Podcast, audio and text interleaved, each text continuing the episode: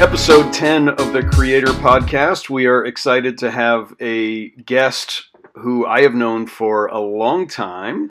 Nakia Souffrant, Nakia Reyes, sorry. Um, Got to go with that married name. Um, My husband ain't Not- but he will hear about it. so Nakia Reyes runs uh, Neighborhood Montessori, and I've known her since uh, she worked at Camp Wonderland many, many years ago. And we're excited to have you on for our first episode of 2020. Darrell, just so so you have a, a little more understanding of who Nakia is. Nakia is that friend who laughs at you when you fall down a flight of stairs. Oh, wonderful. I will that's- ask you how you're doing after I'm done laughing, though. And that's That's right. important After you've after you've gotten control of yourself again. Um, I, I actually, when I was doing campus ministry, uh, we took a trip out to Urbana InterVarsity's uh, mission conference, Mhm. and I had um, overpacked my bag, uh, as you do, and it was this um, like backpack thing that had a smaller zip-off backpack on the back. I, I used to love that bag, but anyway, I had overpacked it, and we were walking. It was after Urbana ended, and Urbana ends with this beautiful candlelight service right as the new year uh, comes in. And so eh, we're all sort of in that spirit, and then we're walking away, and my backpack unzips, and all of my stuff, like all my toiletries, all the little stuff I had collected in the uh, in the vendor area and the exhibit the exhibition area, falls out of the bag and um, and everybody else, there's twenty thousand you know Christian college students. They're all in super Christian mode, and so they're all running to help me get the stuff back in my bag. Total strangers, and there's Nakia and our other friend Cole, and they are just doubled over laughing as hard as they can. Like they are not gonna help because they can't even stand up. They're laughing so hard. Well, that, Um, that's that's also how you know they cared the most. exactly. That's exactly correct. Yeah. And Nakia was part of the Well, the uh, the Bible study that uh, Phil Lager and I started in the in the basement of the venerable old Ju- Jubilee House in Dorchester. Yeah. Nice. Many good times there. Very good. time. Um, nowadays, she is the founder and uh, and director. Wait, What is your title at Neighborhood So- Montessori? So neighborhood Montessori is still happening. It's still in fruition. So unfortunately, EEC is making me jump through all the hoops in the world, which I'm Mhm. like totally prepared for. Not a problem. This is going to happen. Like I know that you know God put this in my heart. This is you know we're actually in the classroom now. Do, do, do there but, we go. um, it has been set up you know this is the dream come true so now that they're you know just making me do all these different things i'm just like it is what it is tell me what you need to do and it's going to happen Yeah. uh, it started out um, so this is actually a friend in the communities um, to family and she was looking for care for her child she knew that i loved you know preschool teaching and I had recently gotten into Montessori training. You know, I've had that for about five years, and then decided that my school would be Montessori, and that I wanted to, I wanted to bring it back into the neighborhood. You know, for the poor, where it started off, where Maria had started it for. Um, at the moment, I'm helping at my old school, which is Torit Montessori downtown, which I absolutely love, um, but nobody can afford it. You know, people who look like me cannot afford it. It, it costs a college tuition to go there Oh yeah. as a preschooler. And I'm like, this is not, you know, I love this school. I love the director, love everybody there, but I want this for my community. And so I left uh, my school two years ago to try to start up my neighborhood Montessori. And it's officially taking two years to get that going. Got it. So what what was your uh, introduction to Montessori? How did you get into it? So I I was working um, at a job, Bright Horizons downtown, and I was working full time year round. I just did not ever take a vacation. And so my director, she was like, "You got to use up these vacations. Like you're racking up years here. Like you got to use vacations." And I'm like, "It's just not in my system to like you know remember to you know make that checkbox and take off two weeks." And so I just, you know, started thinking, you know, this is not a healthy lifestyle for me, you know, to just keep working straight through. And so then I just felt like, you know, I should look for a school that has vacation built into it. so then I don't have to do anything, you know, I can still Mhm. You know, be there. I don't really like, you know, calling out or, you know, those kinds of things. So if I found a school who already had vacations built into it, then, you know, I'm halfway there. And so I started to look for um, school year positions. I found Torit Montessori, um, started working there as an after school teacher. And then the director saw me working with the children and said, You need to take Montessori training. You're a Montessori teacher, like just the way that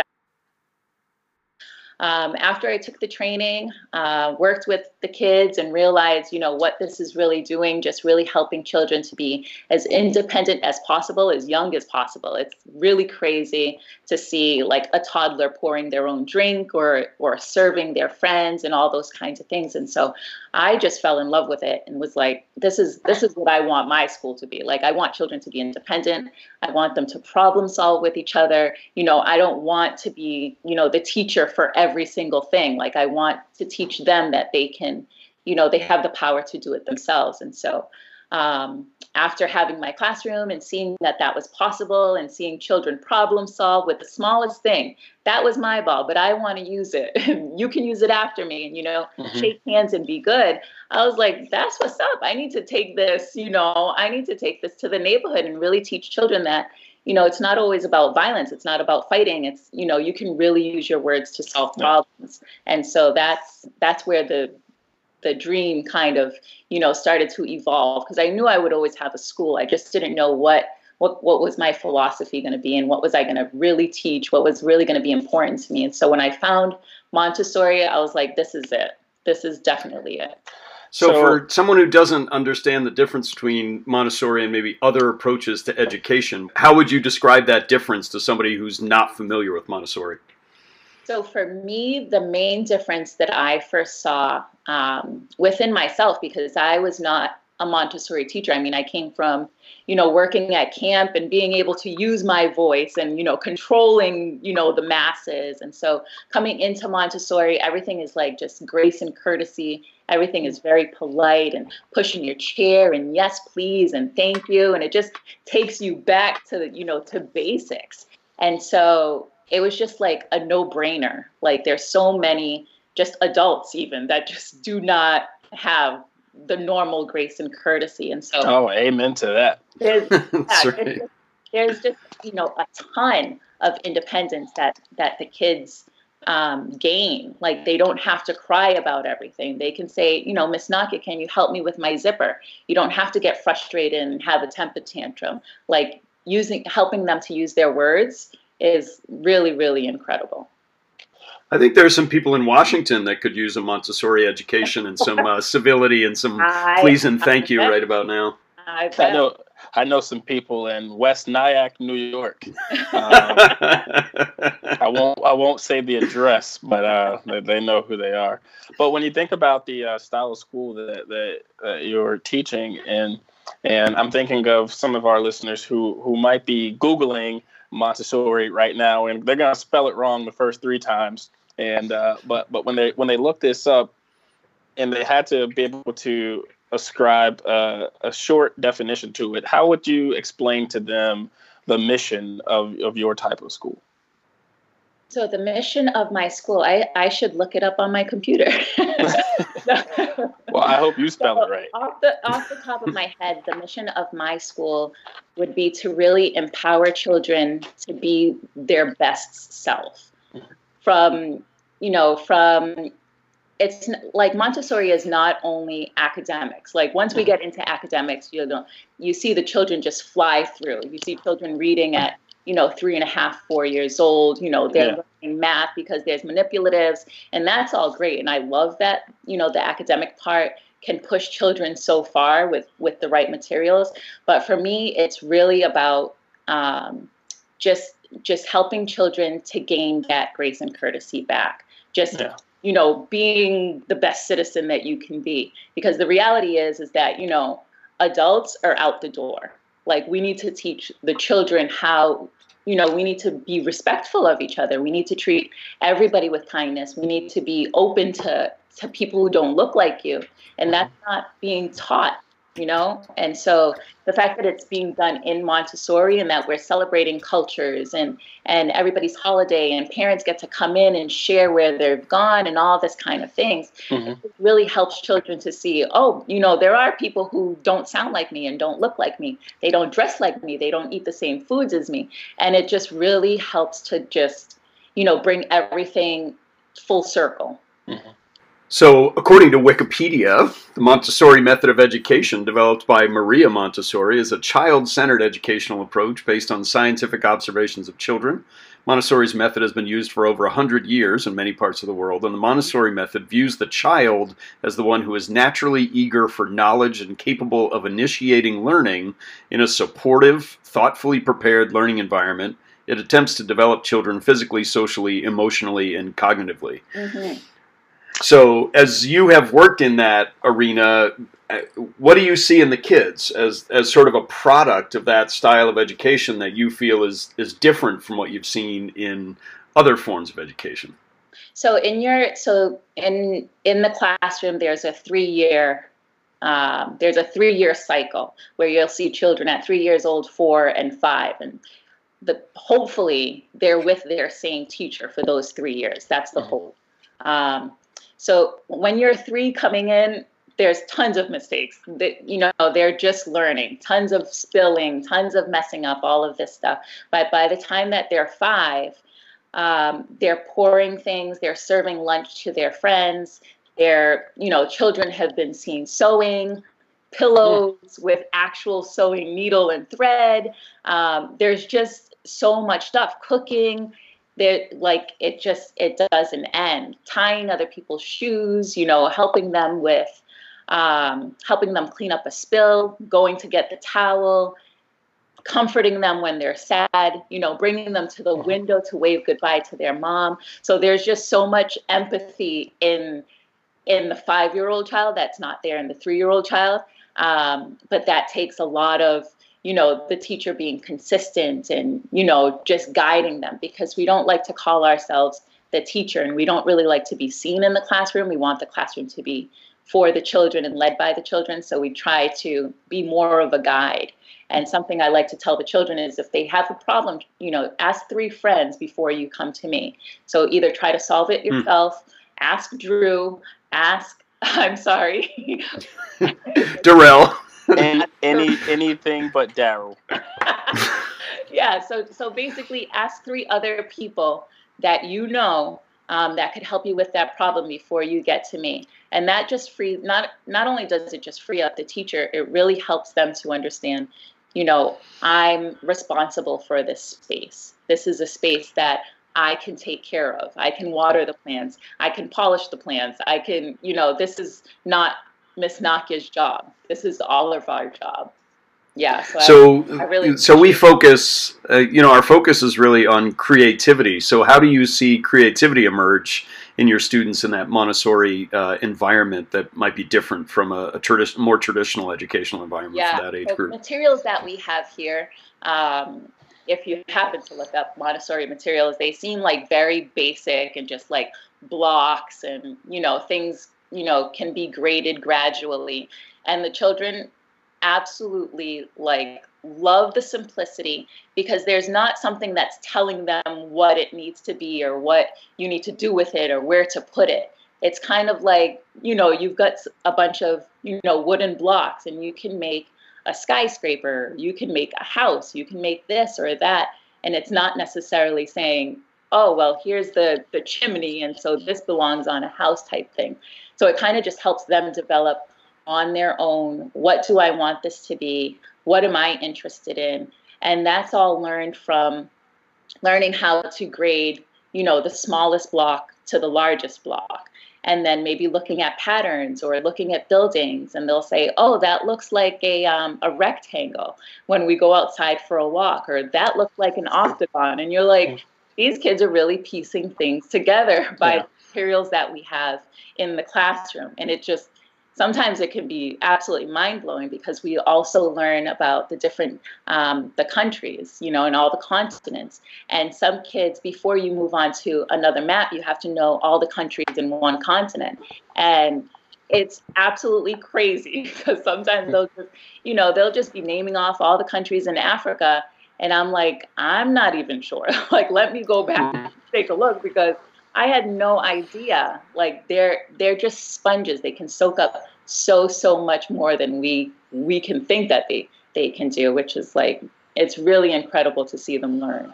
So when you in this process and you encourage that creativity, because I believe that problem solving takes an element of creativity, mm-hmm. and how do you continue to praise um, unique solutions um, that where where two different students can come to a, a solution without going the same route? Um, I, am a father of two small girls who um, who think they're the same age as me and they go about things very differently. An example would be they have their toy cars that they drive around, and uh, if I said to my four-year-old, "Hey, do you drop something under the car," she'd get in her car, reverse, and pick it up. Whereas my two-year-old just try to flip the car over, and right. you know, she's she's getting it done, right? But you know, going about her own way. So I just was curious, how do you continue to praise the uniqueness of solutions that are uh, creativity based?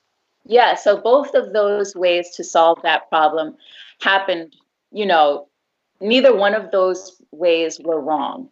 Mm-hmm. I think the way that we see how problems should be solved is what sometimes gets in the way. And mm-hmm. unless somebody is being, or at least in my class, nobody is being physically hurt and you're not hurting mm-hmm. yourself, you're not destroying the classroom, solve the problem however you want, no matter how long it takes because the it's the process that we really want the children to you know to go through go through that process. If somebody spills something i don't want to get you know i don't want to get the towel for them and be like hey alicia use this paper towel. You know use this towel. It's going to be easier. I will watch her go and get a napkin soak up that napkin. She's going to get another napkin and it might it might take 50 napkins before she realizes, you know, the, it's still wet on the ground and she mm. might ask for help. So let her go through that process of, you know, the way that I'm not, that I'm doing it might not be working and I need to ask somebody else for help rather than me saying, hey, let me help you do this because I'm projecting the way that I want it to be done rather mm. than you know the child learning that you know when i make a big spill this this large i should get a towel rather than a paper towel type thing mm. and so even those little things are all learning and you know they gravitate towards that and they hold on to that much better than me telling them go get a towel they'll spill something again and they'll still go for the napkin and mm-hmm. i'm annoyed and say go go for the towel. They'll spill something again and still go for the napkin.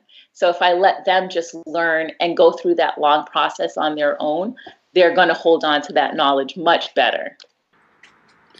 And uh, you said your director, you know, encouraged you to get Montessori training and said, you know, you are a, a Montessori teacher.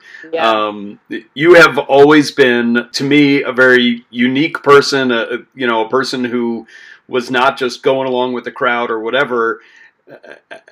How do you feel like your um, education and, and your life would have been different if you had had uh, had access to Montessori education instead of the best the Worcester Public Schools oh, could offer to you? My gosh, I, I I say this all the time, especially with math, because math was like my absolute like downfall. It was so difficult for me to like just grasp numbers and I was always kicked out of class and I had to do my work at the principal's office and it was just really an annoying time because I just couldn't figure figure out what it was. You know, something was missing and I couldn't, you know, make numbers click that fast in my head and so when I saw it being done in Montessori and with you know manipulatives, how quick children were getting things, I was like, if I had this you you know people would have thought i was a genius like yeah. because it's so it's just so simple and it breaks it down so easily that every time you see a child working with the materials you're like oh they're so smart. And it has mm-hmm. nothing to do with them being smart. It's just such a simple form for them to understand. And so i only wish i could have had that in my in my school. I mean doing the Montessori training, when it was time to do the math testing, I was like so scared. I was like, I'm not good with numbers. I can't do this. And my instructor, she was like, this is not like high school. This is definite. This is very different. So don't don't worry about it. And sure enough, you know, you I passed. Um, but that initial um, feeling of like going back to high school and I'm working with numbers and oh my gosh, everybody's gonna know. You know, it's just like ah, it was right there. But I really, I wish that everybody had access to um, Montessori. Just you know, just being in that environment alone is it's just so helpful to be able to learn at your own pace rather than the pace that the teacher wants you to yeah. learn. And if mm. you're not learning at my pace, then you're you're disruptive. And if you're going to be disruptive, then get out of my class. And you know, it just took forever to learn that way. So yeah, yeah I, I and and how far does Montessori go? I mean, can can someone go through high school in a Montessori environment? Yeah, there's Montessori. There's high schools. Um, our school goes to sixth grade. I know that there's an eighth grade. I think in Braintree. Um, but there are Montessori's that go through high school. I don't. I'm not sure if there's any in in Massachusetts. I'm not positive. Yeah. I mean, it, it seems like uh, products of Montessori would just do so much better in a college environment because mm-hmm. you're already in charge of your own learning by the time right. you get there, and that's right. so much of what sort of the the typical uh, the the traditional educational path.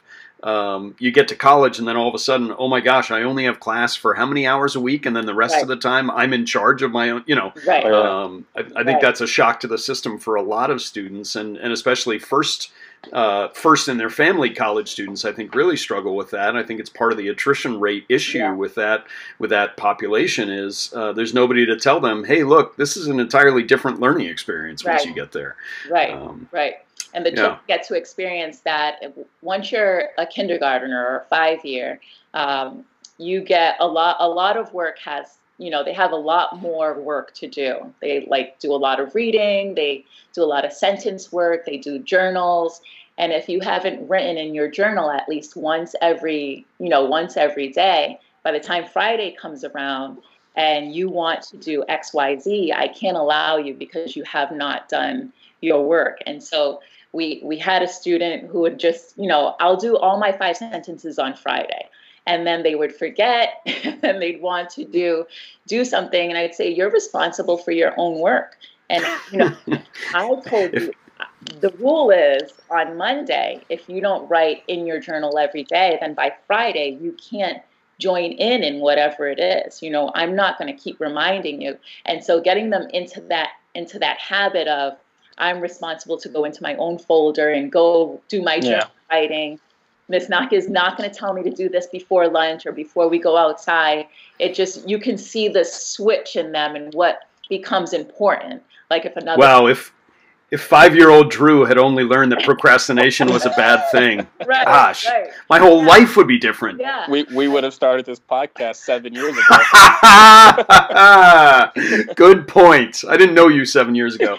Um. no, but seeing them uh, just try to add, interact with their friends or their friends saying, let's go draw or something. And they, you know, it clicks. I haven't written in my journal. We only got 20 minutes before we go outside. They're, you know, they make that choice. Like, I have to write in my journal before I do, you know, ex- extra activities. And so that is such a rewarding thing to finally, you know, in September, you know, you're telling them over and over, I can't let you do whatever you want to do on Friday. And then by January, you know, they're getting it.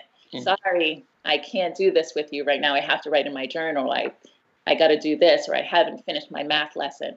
It's just a very rewarding experience to be like, I, I helped that kid do that. You know, yeah. it feels really good. Speaking of, of rewarding, I, I think one of the most interesting things about creativity is the struggle. And, and I actually thought Neighborhood Montessori was up and running already. And so, uh, talk to us a little bit about the struggle, because I think that's yeah. really where some of the nobody wants to go through it. Everybody just, you know, anybody that has a creative vision for something wants it to be, you know, right there, right now, but it rarely comes that way. So, yeah. so talk to us about what it's like to have this sort of dream deferred, um, having to work through this thing. Yeah. So, unfortunately, so two years ago, um, the friends who own this uh, two families said to us, you know, why don't you have your Montessori in our first floor? You guys move in, you know, do a live in thing. And so I was like, let me look into it because I didn't want to, you know, count my chickens before they hatch. You know, I like to make sure mm-hmm. of everything.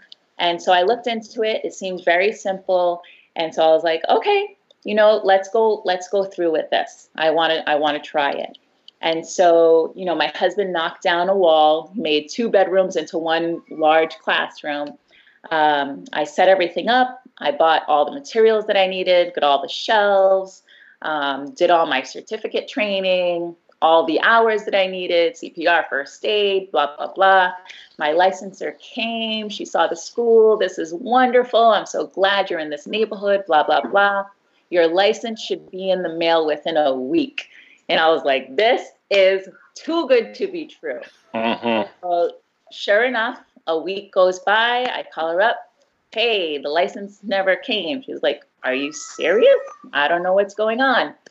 Two weeks go by, three weeks go by. It's not going in. What is happening? So she says, You need to contact um, BRC, background record check.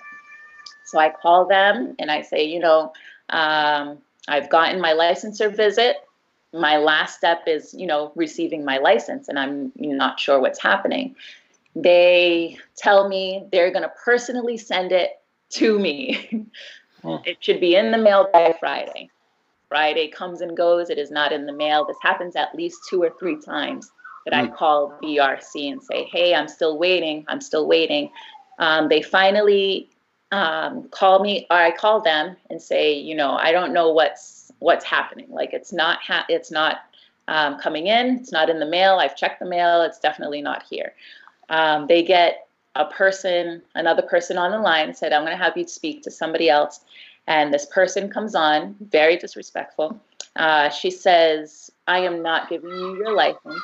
I'm not gonna. I'm automatically disqualifying you to get your license because your husband's background record check came back with um, with you know reports on his record, and so you cannot have your license unless the only way that you would be able to obtain your license is if you divorce your husband. Or, oh gosh! Oh my goodness! So that yeah, so those were the suggestions by the BRC to divorce my. Did you did you tell her how long you've been waiting for him? Yeah, exactly, exactly she had no clue. She didn't know. So uh, that phone call ends. My husband comes home. I'm crying my eyes out. I'm like, I can't believe how disrespectful. Like, who suggests that? I couldn't even believe it. So, you know, that time comes and goes, and I'm just like, you know, just thinking, like, Lord, what, what does this mean? Like, this cannot, this can't be the end, because I've already been dreaming and thinking about this since childhood and now I can actually see it. You know, the classroom is up, all the materials are in. So, what is it that you know needs to happen? Make a way for you know, open a door, do what it is that you need to do because I already know that this is going to happen. Um, so we have another friend in the community who has a like a community living house. And so she says, Well, why don't you and Bertle come live in our house?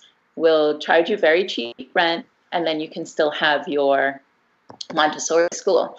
So I'm like, all right, next step. I don't care for community living. I'm not a fan of it at all. I'm not not there yet. I don't really like people in my business. I don't like the door just being open all the time. It's not what I do. But Jesus, let's do it. I will suck it up and let's do it. So we moved. Um, I told my licensor, you know, I want to start this process again. This was uh, this October 2019. I want to start the process again. Um, we've moved from the location. Um, my husband is no longer there. I have two friends who are who are living here that I'm renting out to. And what do I need to do to restart this process? Uh, that was in October. She emailed me December after Christmas and basically told me that I had um, I had to do X, Y, Z, but she would only tell me one thing at a time. So I'd do one thing and then she'd, you know, I'd email her again a few times. What do I need to do next? Then she'd tell me another thing.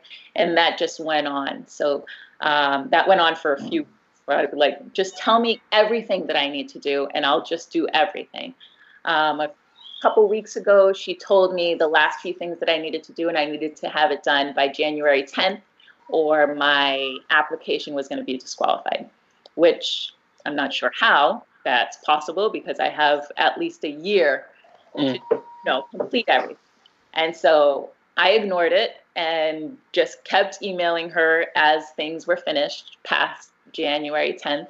Uh, she hasn't said anything about it yet, but we will see. Uh, there are people in the neighborhood who, like, you know, work for the city council and all that stuff that know of this, um, that what's happening. So there are a lot of ears and emails and stuff happening around. So I'm not sure if she's just getting annoyed with me or what's happening, but it's definitely being drawn out for whatever reason. Um, hopefully, this week I will get some kind of an email and reassured that yes, you actually can go along with the process because um, giving me until January 10th doesn't actually make sense. Yeah. That's yeah. It sounds like that window was really tight. You said it, it was a December conversation, and then after Christmas. It, yeah, after yeah conversation, although I emailed in October. And I'm, I'm glad that I have all the emails and all the conversations like documented because, you know, that would be the only way that I can prove, yes, I emailed you and your supervisor back in October and yeah. asked you what I need to do. And I didn't get a reply until after Christmas. So um, we'll see. Unfortunately, just, yeah, yeah just keep on keeping on. well, you know, I, I, find that even even in that struggle, that difficulty, the the the, the persistence also feeds into the creative process, and yeah. and the fact that you know you you have to approach it different ways. You know, you have to keep figuring out solutions, just like you teach with your students. You know, if, yeah. if the napkin's not working, now we got to pick up a towel. Right. And and so just even embedding and living what you're teaching, I think is just a wonderful thing and reinforces the importance of why your type of education is necessary for for our community. So we've we've referenced Berto a couple of times. Why don't you give us the brief uh, love story? And Darrell, you got to know this: that um, not every spouse has uh, has sort of a title oh. or uh, or a nickname the way he does. So uh, okay. just you know, walk us through it. How did you guys come together? So my silver fox. um, actually, he would love to tell this story because when we first met, he did not like me. He thought I was a snob. He thought I was stuck up. And unfortunately he so he's the uh, building manager at at our school. And so that's how we met. We work at the same place. Um, but when i'm at work i'm there to work. Like i'm not there to chit chat and flirt and oh can you help me with this? Like i do things i'm very independent like i try to figure it out on my own and so i think that kind of made Berto feel like, oh, she's not very friendly. And my husband's super friendly, like very chatty, can talk to anybody, knows why the supermarket's mother, you know, is in the hospital on Tuesday, like just knows everybody. Um, so he didn't like me September to like December. And we had our staff Christmas party, and that's when he saw me, you know, a little bit eased up, I guess, making jokes. He liked me. Um, I was taking pictures with all the other staff members, and on the way out the door, he was like, Hey, I didn't get a picture with you. And I was like, That's okay. There's always next year. Like, I was not, I was not phased, like, at all. Like, who cares? Like, I'm also not the type person that feels like I need to be in a relationship. Like, I'm a, a very content person. Um, so I, I was like, you, you know, there's always next year. Don't worry about it he found me on Facebook, you know, was messaging me and just like, you know, I, I would like to get to know you. And, you know, I am also a very honest person. and so I told him, you know, I'm not trying to lead anybody on. I'm only dating a Christian man, somebody who loves Jesus. Um, he told me he did. I told him he was lying, that he did that with me. that's that's nice. yeah, that's pretty much that's pretty much how it went for a little while.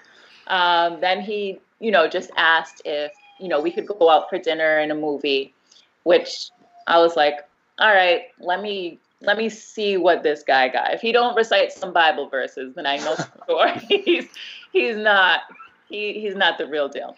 But uh, we went out for dinner. We had a great time. He shared his testimony, and I was just blown away. I was really blown away. Like he was super transparent. Um, nothing like any other guy I had ever met. You know, many other guys are always afraid to like tell the dirty truth. hmm He wasn't, and I was like, "Dang, this guy's crazy, telling me all this on the first, you know, first encounter." And I'm like, "Okay, you know, if he could be this transparent, you know, this is something that I that I would love to be with." You know, I Yeah. not perfect at all, but I definitely love transparency. I love honesty and not, you know, sugarcoating things. I don't like things to feel like, you know, everything's going to be all right. Like I don't mind hearing the dirty, gross, nasty stuff because that that lets me know, you know, I'm also dirty, nasty and gross too, you know, that all right, let's do this. We could do this. type of thing. But yeah, so then the rest is history. He asked me to marry him in, in at our church um, in front of everybody, and I said yes. It started out as a testimony. Mm, He asked me to come up. So yeah, there you go. yeah. The old in front of the church trick. The old in front of the church trick. exactly. Everybody was screaming. One woman said it was the best day of her life. And, Oh. And it wasn't you? I'm, I'm husband glad said, she what could be about there. like when we got met? What about our Yeah. kids? Like, what are you talking about? Yeah, it was it was hilarious. And and some of what he uh, shared about in that transparency on the first date is that is that some of the stuff from his misspent youth that's coming back in this obstacle to the to the neighborhood Montessori. Yeah, yeah. He was. My husband was um, in and out of jail a lot in his youth, so he spent probably his teens, probably till his thirties, maybe early thirties or so, in and out of jail. You know, on drugs, you know, alcohol, um, women. Like he's he said he's never been in a relationship. That I'm his first actual relationship, but he's just had many, many women. You know, Mm. many, you know, the drugs, just living the life of you know somebody who wants to just live that life and that's what he did you know in and out of stolen cars and i was just like what are you talking about? Like Yeah. not what you say to the person you know you want to see again. Um, but i just really saw his heart and he he is always somebody who like working on changing himself and you know just being better. He's always like getting up and i'm just listening to how to be a better husband and this you like he's very motivated person which i'm just like this guy is so great like wow he cooks he cleans Well, he it's a good thing you didn't wait till next year. yeah, I made out. I made out big time. But yeah, his transparency, it really like just outshines.